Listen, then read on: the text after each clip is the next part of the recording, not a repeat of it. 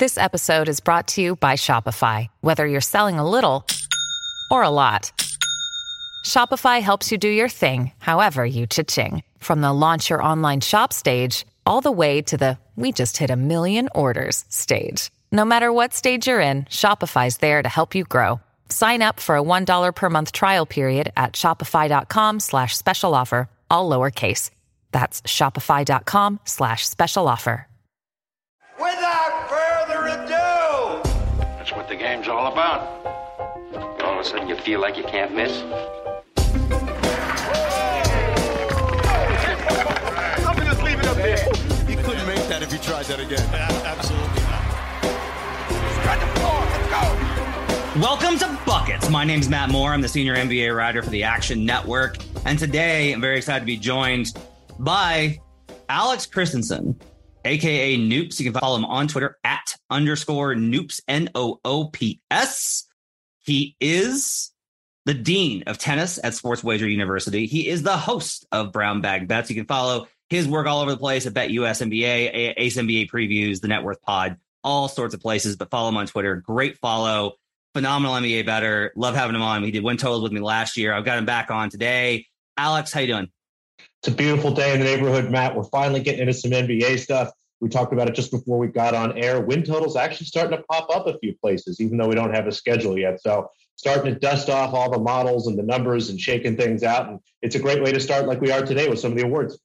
So let's start there because we're going to start with six man of the year. Now, this award, today's show is going to be about how to bet six man of the year. So we're not just going to give you picks, but we will definitely get you those picks. But we're also going to talk about the process of betting it, what you're looking for, how you approach betting these markets, all those types of things. So uh, we'll obviously, it's the off season. We'll have like, you're going to hear it today. Then we'll have like more analysis close to the season. And then we'll have like a best bets episode right before the season starts. So lots of stuff. But you want to hear Alex's stuff, this would be a great place to start getting your positions built on the awards. And we'll start with sixth man of the year. So, Alex, when I was doing the research on this, it, look, everyone kind of knows in this field, in this space, the basic tenant of six man of the year betting points, points, points, points, points. It goes to the player that has the highest per game average in scoring off of the bench that qualifies per season. This has been the historical marker for it over and over and over again. The numbers specifically over the last 10 seasons, these players averaged t- about 29.5 minutes per game. They average 18.2 points per game, 3.6 assists, which is maybe higher or lower than some people might think, and 3.2 rebounds per game. Obviously, rebounds never going to be a big deal here if it's so focused on points.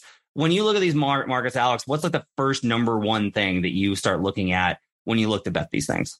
I think with any awards market, you start with what has happened in the past. You have to remember that these are not tied to any statistics necessarily. These are uh, awards. They're voted on by media members. A lot of guys that have been voting on these awards for years. So you see a lot of consistencies in the voting patterns. And so I'll start to go back through and look at those. And although I said they're not tied to statistics, I loved your intro there. That is exactly the profile of the player that we're looking for six man of the year here. It's someone who comes off the bench and not just comes off the bench, but specifically scores a lot of points. You know, I look over the last 12 winners. You said it's about 18 points per game, and they really are. They do a great job of sticking to bench players on average. You know, you'll see these guys start maybe 10 or so percent of their games through the season.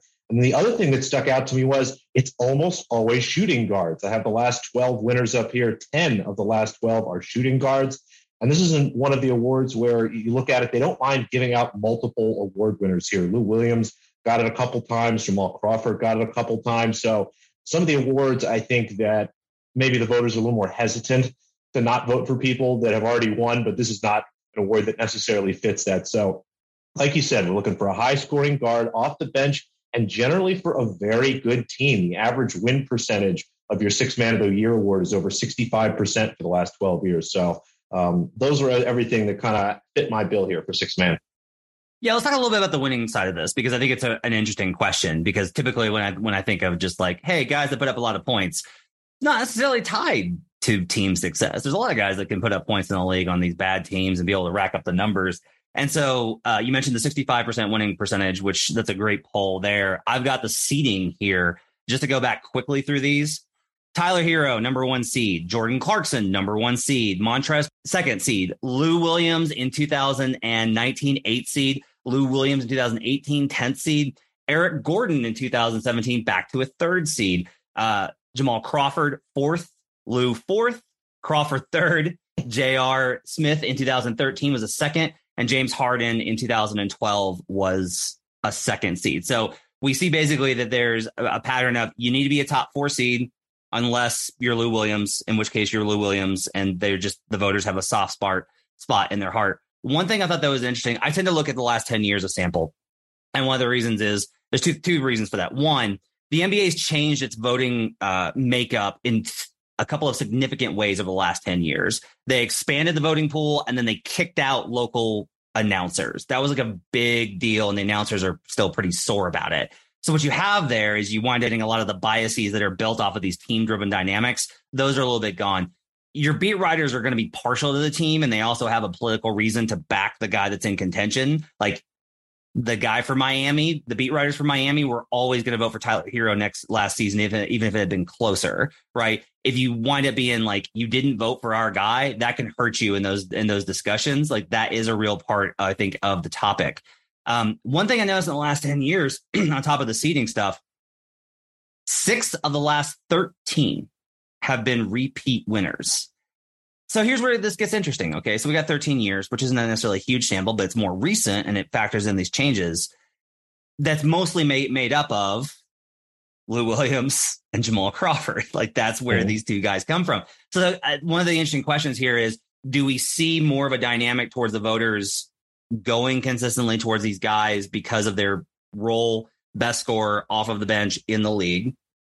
Or is it just that Lou and Crawford were two uniquely fit individuals to win the award, and they're going to wind up proving to be an outlier across it? Like that, I think determines whether or not you want to bet Tyler Herro to win it again, um, which I think gets into, you know, we'll, we'll talk about Herro in a little bit. Um, I'm curious as to your thoughts on trying to weigh the, the, the thought process because some of these winning MVP is harder back to back. It's what makes Jokic going back to back so impressive and makes the his three P chances are zero, even though I said his repeat chances last year were zero. Um, he's definitely not winning it three times in a row. Some of the awards are different in terms of how often they're repeated. We've seen this pattern in the last 10 years of you need to be on a winning team, you need to put up points, but also if you've done that consistently over multiple seasons, these repeat winners, does that factor in at all to how you approach the award?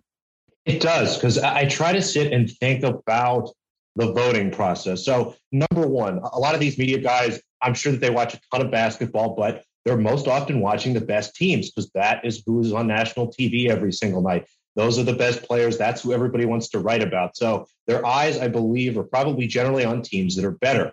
You then also take into account the fact that better teams have better players. So, if you have better players, it's more likely that your first guy off the bench is better you've got all those little things. And then it also sticks out too. You're watching this great basketball team. Everybody sits down and you're like, okay, the other team's going to make a comeback here. But all of a sudden, there's this guy coming off the bench like Tyler Herro or even Clarkson in Utah who is still putting up a ton of points and not only keeping the team afloat, but actually helping them win games. So I think all those little things really matter. And to maybe take a little bit of a shot at the award, this isn't as big of a prestige award as the MVP. The MVP is an award that matters historically. It is huge. You know, it's you look at the list of MVPs; they're all clear-cut Hall of Famers. But and not that it's a little bit of a throwaway award, but I think voters too also like to make sure that the best teams get something every year. We'll talk about a different award and kind of how that happened last year, maybe with the Celtics. But you know, Clarkson was on a Jazz team that won a bunch of games. They deserve to get some recognition. Harrell with the Clippers, Herro with Miami last year. You know, they weren't going to get Defensive Player of the Year, MVP, or anything like that. So there are a lot of little reasons, but as I start to stack them up, and again, it all is part of that narrative. Try to think like voters. This is, you know, media people looking at basketball, trying to vote on this stuff. And as you start to stack those little chips up, I think it really does mean a lot to be on a winning team. So let's talk a little bit about how to bet this award. Uh, so obviously, right now you're going to get the best number. They're all long. You're going to get reasonably long numbers on most everybody uh, when you're betting this award now because there's injuries and all the other factors that go in. So you've got this opportunity to get those longer odds, but your obviously your knowledge base here is a lot lower. Um, we'll talk about the favorites here in a second and give you the picks. I will. The one of the differences I'll say about this award compared to others, MVP, I, I don't want to necessarily bet heavy. I'll I will start betting it after the first month of the season because MVP is like my bag, and that's the, the thing I focus the most on. And I will look at this and be like, I like these numbers, and we'll bet it. And I bet MVP basically month by month by month. Like I'm building positions throughout the season. Six man of the year compared to some of the other ones, I think you want to wait on DPOY. I think you want to wait on some of the other awards. The trick is always like, how do you get the value before it's gone? Six man of the year is one that I personally think that your best target date is around November 1st. So Herro started as like one of the higher candidates last year. He was shorter than some of the other ones, but wasn't necessarily super long. I wrote on NBA bet for Futures Friday. I took him at plus 200 on November 5th. By the end of that month, it was a minus. By January, we're looking at minus a thousand. By the end of by by All Star, it's like minus fifteen hundred. There are some exceptions here to what Herro was doing. One, they were the number one seed. They got off to this great start, so he qualifies there. Two, his role was going to be pretty set throughout the season. He was going to get the number of minutes necessary to get the points, and they knew what they were relying on him for. And then also, he's younger, right? So compared to maybe some of the veteran guys that you would look at for this award, there's less of a risk of injury, especially you mentioned like the shooting guards. You know, shooting guards historically, they're going to suffer fewer nagging injuries than maybe some of your big men and things like that. So Herro was a, a specific, unique opportunity. But I do think if you're looking to bet this award and you want to get it at the best number, you can start, I think, right away. Um, not like first week of the season, but first you know, it, it, season starts in October, middle of October. I think by November, you're going to start seeing like, oh wow, like these guys are really are putting up numbers uh, off the bench. Now I've had a bunch of guys for sixth man of the year. Uh, my biggest position was on Tyler, and I just kept adding to that. But I bet like Montrezl Harrell, who honestly probably should have gotten more votes for this award given his contributions throughout the season. I think the fall off of the Wizards and then the trade really hurt him. Um, mm-hmm. You know, he only got three total points in the award. That was honestly pretty wrong considering his contributions. Um, I bet Carmelo Anthony, who he was second in scoring on November 5th. So in off the bench, like Melo was looking really, really good. Now I knew that that was a risk. It was a huge number. I knew there was a huge risk with Melo. I was like, this is probably going to go down. But I was like, if it doesn't, he's with the Lakers. This is going to give it give it value. Absolutely. Um, when you're looking to bet this throughout the season, do you think that there is a significant advantage to when you time those bets, whether it's first month of the season or Christmas? Later in the season, I think this award gets pretty locked up. We've seen that historically that by All Star, the value is gone. This is an award I think you need to bet earlier rather than later. Do you agree? I do. I think this is an award you actually have to bet preseason because, and you did a nice job of breaking down kind of the narrative those are easy narratives to see. Everybody knew going into last year that the Miami Heat were probably going to be very good, that Tyler Herro was going to come off the bench and score a lot of points.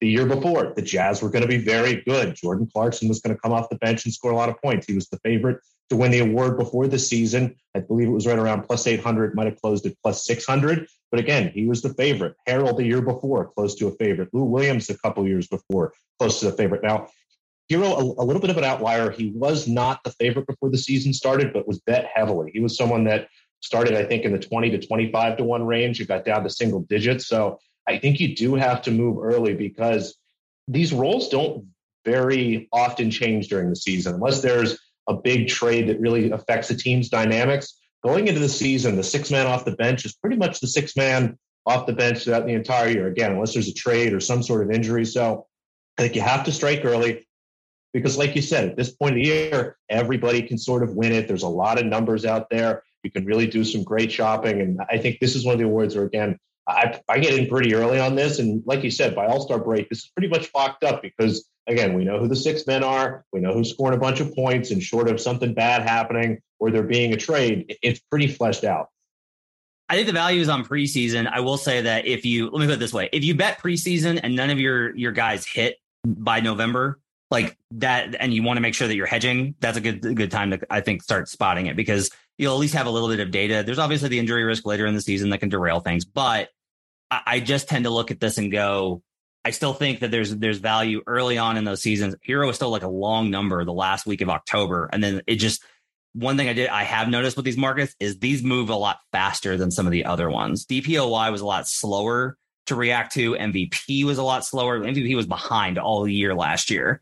Um, this one I think reacts very quickly, and so if you want to get in at a plus number, you're going to have to take on some of the risk of the long season. But I do think that there's opportunities there, depending on what shots you take in preseason, to go that direction. So let's go ahead and get to the picks. Uh, do you have a couple best bets for us that you've taken on six man of the year? I do. Unfortunately, no Tyler Herro. I don't mind him at that plus 450 price, but started to look again, looking for hopefully guards, looking for guys that are going to score some points coming off the bench. And there was four numbers that stuck out to me. Spencer Dinwiddie um, is right around 22, 24 to 1, depending on where you look. I think that he is absolutely going to be locked in as the sixth man for that Dallas team. Based, you know, again, depending on maybe some moves and things, it seems like they're always involved in trade talks. But if they come in with more or less the same team they have today, he's going to be the sixth man coming off the bench. I think he's a great chance to get to 15, 16 points per games with a lot of highlights for a winning team. The second, the 76ers, my Philadelphia 76ers traded for De'Anthony Melton, and he immediately becomes the best player off the bench. And uh, there is a small part of me that wonders if maybe he can fight his way into the starting lineup, but I think that he's probably pretty settled there, especially given with Maxey being moved into the starting lineup. He's a really nice number. Again, I'm looking at him around 30 to 1. And then two really big numbers. This is kind of just me playing some large numbers. Number one, Grayson Allen. He was about 120 to 1 to be six man of the year. Now, not a guard, but the Milwaukee Bucks are going to be a good team. They're going to put up a lot of wins, and he is definitely going to come off the bench. And we saw last year in spurts, he was able to pick up a lot more of the offensive load. And I'm curious to see if Bud is going to enable him a little more. Talen Horton Tucker um, from the Los Angeles Lakers. Now, I'm pretty concerned about the Lakers' ability to win enough games hmm. for him to be a really marquee player here, but He's playing in Los Angeles. He's going to be, I think, the high scoring guard coming off the bench there. You mentioned Melo last year. I don't think that he's going to get nearly as much work. So THT, I'm looking at like 200 to 1 or better. So those are the four that I grabbed again, just trying to grab onto some big numbers here. It makes sense to me that Herro is the favorite. I wouldn't blame you for betting him at plus 450, but all that Jordan Poole momentum coming in from the finals and stuff, and Golden State has a chance again to win a wide open West. So I think those two should be pretty close, like they are. But I guess I'd lean Herro if I was going to pick one of the favorites. Yeah, FanDuel, uh, you can get Herro plus 650. As always, you want to shop around for the best number. You can do that on the Action Network app. Uh, shop around for the best number. You can get 650 on Herro. Poole's already already down to 500.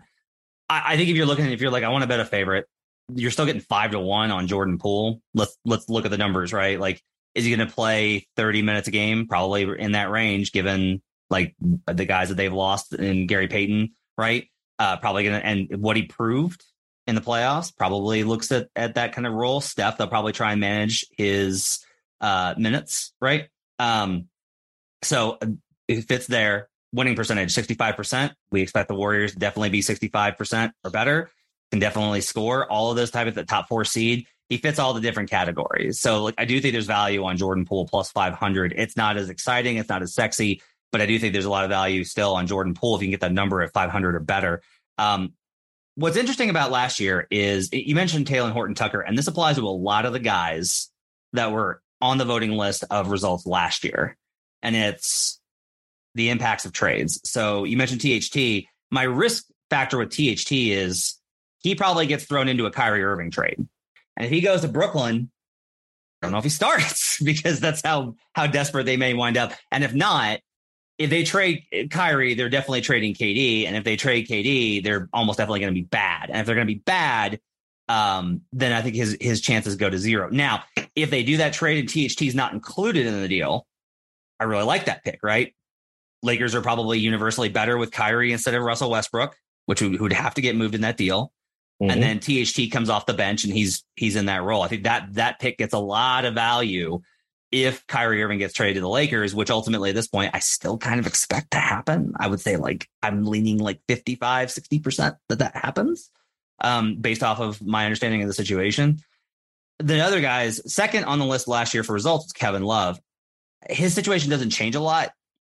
Um, and so there may be some value there if you're just like, well, I'm betting against Poole and Herro. Loves at 2,900. Finished second last year. There's probably objectively value there. the Cavs get back Collin Sexton. That takes some usage away. They add Agbaji. That takes some value away. Maybe Kevin Love doesn't have quite as good of a season. That takes some value away. Like all three of these little ticks, I think, wind up hurting him a little bit. Um, one name that's really interesting to me, and I don't think it's bettable now, but it's Cam Johnson. So Cam finished third. Yes. Cam finished third in voting last year. He had 128 points to Tyler Herro's 488, right? Finishes third. He gets one first place votes, 27 second place votes, and 42 the most third place votes last season. Uh, Cam Johnson currently over at FanDuel is plus 2100. He's still 21 to 1. The risk here still exists where if Kevin Durant wanting to go to Phoenix determines where he goes and he goes to Phoenix, Cam Johnson absolutely 100% is involved in that deal, I think. And so if he goes to Brooklyn, he may wind up starting and be neutralized for this. But if you look at the situation and you're just willing to say, because nobody really knows, I'll just tell you this the insiders don't know, nobody knows. If you're just like, I don't think he's going to Brooklyn, or I don't think he, I don't think that KD's going to Phoenix. I don't think that happens. Whether do you think KD's staying in Brooklyn or going to Toronto or wherever else? If you're just like he, that trade's not going to happen, I feel confident in it. I think Cam Johnson's got a lot of value. Um, they have looked, they have made various moves to try and change up their second units. And I think Cam Johnson's going to feature more. He had kind of a down year. I love this as a bounce back spot. What do you think of Cam Johnson at 21 to 1? He was one of my last cross offs. I'm just worried about him being able to score enough points. Uh, given the way Phoenix, you know, stacks Booker and Chris Paul. I, I just don't know if he's going to get the kind of usage. You know, last year you said, I agree with you, down year could have definitely been better, but only 12 and a half points. Can he yeah. get another four and a half, five points? Can he really get to 17 points per game? But definitely checks all the other boxes. Another guy that's in that same category of can he make the kind of jump necessary? Can you really get above where you were to where you want to go? Um, I do like the value on this one, and I'll be betting it. It's Bones Hyland. Bones has taken a lot of money and those numbers have moved considerably uh, on Bones. He's down to 16 to 1 plus 1600 at FanDuel. If you can find a better number, obviously get that one. Uh, 10 points per game last season.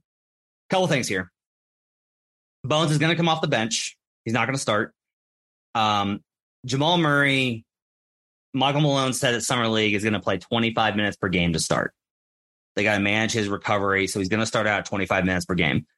By April, it's probably 30, 35, right? But they're going to have to be careful with with Jamal coming off of that injury. So that opens up, if you look at it and you go, all right, 25, that's 23 non Jamal minutes that Bones will probably play. Plus, I would say four to five, maybe more, maybe seven, getting into that 30 mark minutes of crossover with Jamal. I think they're going to like the, the matchup of Jamal and Bones together. Those lineups, I think, will work considerably. Um, Bones will start in games where Jamal sits on back to backs and situations like that, but it won't be enough to remove him from consideration for the award. Uh, the biggest thing here for me is it's that bench unit is going to need him to score. He's a really good passer, but he's a great scorer. He's got an awesome step back. He shot 36.6% last season for three, and it was widely variant. He would have games where he went 0 of 5. He would have games where he went 6 of 9, all over the place. Hyland, I think probably that that stuff slows down for him. His shot selection evens out. He gets more of a consistent role. Them moving Monte Morris, like that was that decision was in large part predicated on Bones Hyland's our guy off the bench. Like that was a huge loss for the Nuggets to move Monte Morris. That's how important they thought KCP was, but they don't make that deal unless they believe in Bones Highland. So plus 1600, I still think there's really good value on Bones Hyland. Uh, considering that the Nuggets, I expect to be a top four seed, absolutely, and he's going to get. They're going to have an absolutely elite offense.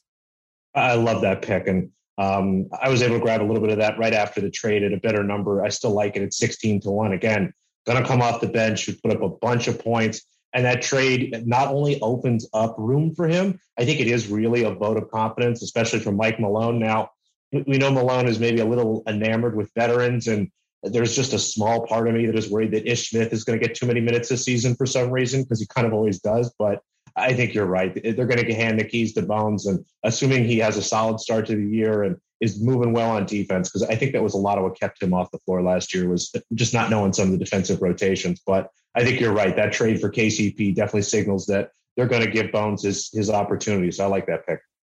couple of uh, names I think to cross off. I actually think you got to cross off Herro right now.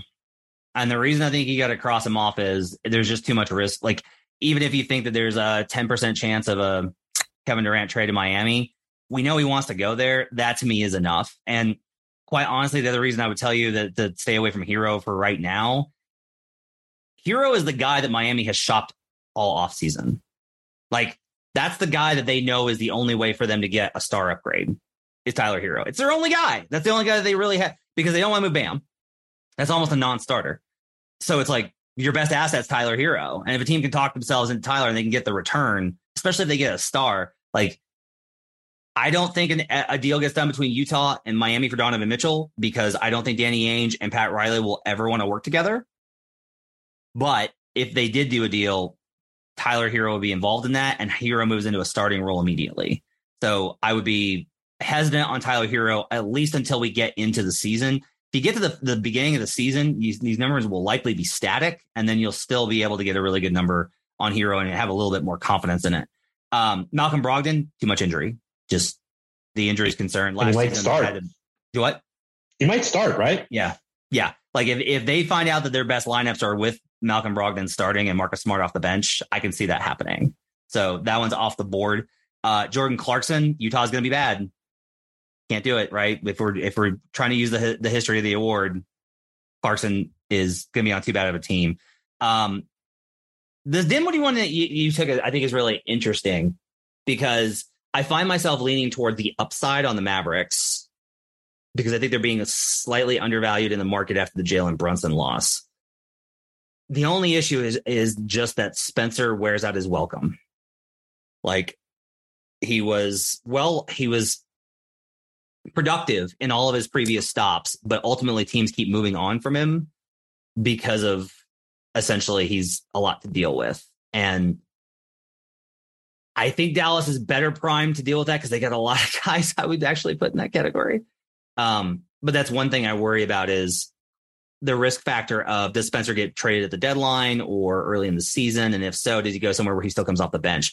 The odds are still probably yes. And if that's the case, I still think that there's probably value on him. But that's one of the risk factors I would say when you're considering Spencer Dinwiddie is just um, he doesn't tend to stay places very long, and those the trades can always disrupt things. Or do you consider that to just going to be the same thing as like, yeah, well, guys get injured. That's part of the risk that you take in betting. I think it is similar to an injury risk there, but I was heartened as to how happy he seemed at the end of the season last year. And again, I don't know if that was he liked Dallas or he was just thrilled to be out of Washington, but you make a very good point. He can be kind of a touchy guy, but seemed like he was happy in Dallas, and we know Cuban is willing to focus on that kind of stuff. And like you said, I think Dallas is a real fun dark horse team this year. For whatever reason, you're right. People are jumping off here because of Jalen Brunson, and love Jalen Brunson. He's great on Villanova, really good for them all season. But that is not a huge, huge piece that's going to keep them from winning the title. Uh, Anfernee Simons, I think, might wind up starting. So he's another guy that I would cross off. Brandon Clarke is the guy that I want to win the award, but he's never going to. He's not going to score enough points. If the award was judged the way I think it should be, which is like, hey, you come off the bench and actually give your team a different lineup and help your team win games, Brandon Clarke would be a fantastic pick. Unfortunately, that's not it. It's just points, and Clarke's never going to score enough. Um, Norman Powell goes in the same bucket as Luke Kennard, who finished uh, top five in voting last year. Don't take a Clipper. Their lineups are going to be fluid. They have the flexibility to basically start or bench whoever they need to. They're going to rest guys. You just don't know. You don't know who's going to be in what rotation and who's going to get. And I think that they're going to have nights where they're just like, yeah, you're going to play 15 minutes. And then tomorrow night, you're going to play 30 on this back to back. Like the variance, I think, with Norman Powell and Luke Kennard and all, you know, I would even put Terrence Mann in this conversation. I, I think the, the Clippers' entire strength is their versatility. So those things are going to be pretty variant. Do you agree with me on that? Yeah, I do. And I also would layer in the injury risk. I think that that team and they were an injury risk team last year. Everybody got a year older. So not only the lineup changed, but who knows if somebody goes down, he might be starting sooner than later. Um, last one I'm going to rule out is Immanuel Quickley, just because uh, any Knicks trade for Donovan Mitchell includes Immanuel Quickley, and I don't know his role will be with Utah. It's possible that they tank and start him. If he doesn't get traded, if Donovan Mitchell goes to Miami or any other location, uh, I will probably bet Immanuel Quickley because his numbers were really great last season. I think there's actually a capacity for him to take a big step. I think Quickley's good. I don't have a lot of faith in Thibs recognizing that, but if at the number 33 to 1 at FanDuel, I can get on board. Um, I want to go back to real quickly to close out. The one bet that you mentioned that I'm absolutely taking is De'Anthony Melton. Uh, I'm very high on the Sixers. Tyrese Maxey is going to start. James Harden's going to start. De'Anthony Melton is great off the bench. He's I think his offense is absolutely going to cook. Uh, the numbers for the for their offense are terrific. They have better depth. They'll be a, a top four seed. They'll get a lot of attention. I I definitely love getting the Anthony Melton at 42 to 1. Now, I took him last year because that's how much I like the Anthony Melton. So I'm a little biased and definitely he couldn't get above Tyus Jones in the rotation. But uh, I may have just been a year early on the Anthony Melton. Love that pick by Alex. Uh, I think that's that's that may be the my the best value on the board right now. Honestly, is 42 to one for the Anthony Melton. That's a great pick there, Alex. Yeah, thank you. I think the Sixers again, they're going to be great, and they are screaming for a player like this to come off the bench and score a lot of points while Harden rests through the season while Maxey gets little breaks in between running things. And I think Maxey could actually play with Melton. I, I think those guys have a lot of fun together. So he's just a perfect, perfect fit. I was really excited with what Morey was able to do on draft night to get him. Okay, that's going to do it for buckets for today. We're going to be back with another episode with Alex next week uh, where we'll talk about defensive player of the year. We'll get his thoughts on that as well. Make sure to rate, review, and subscribe. Give us those five star reviews. They help us out so much. Check out our YouTube channel and download the Action Network app. This podcast, all my videos, all the stuff that we do is all in the Action Network app. Award winning Action Network app. Down, download it right now. We'll see you guys again next time, and let's get buckets.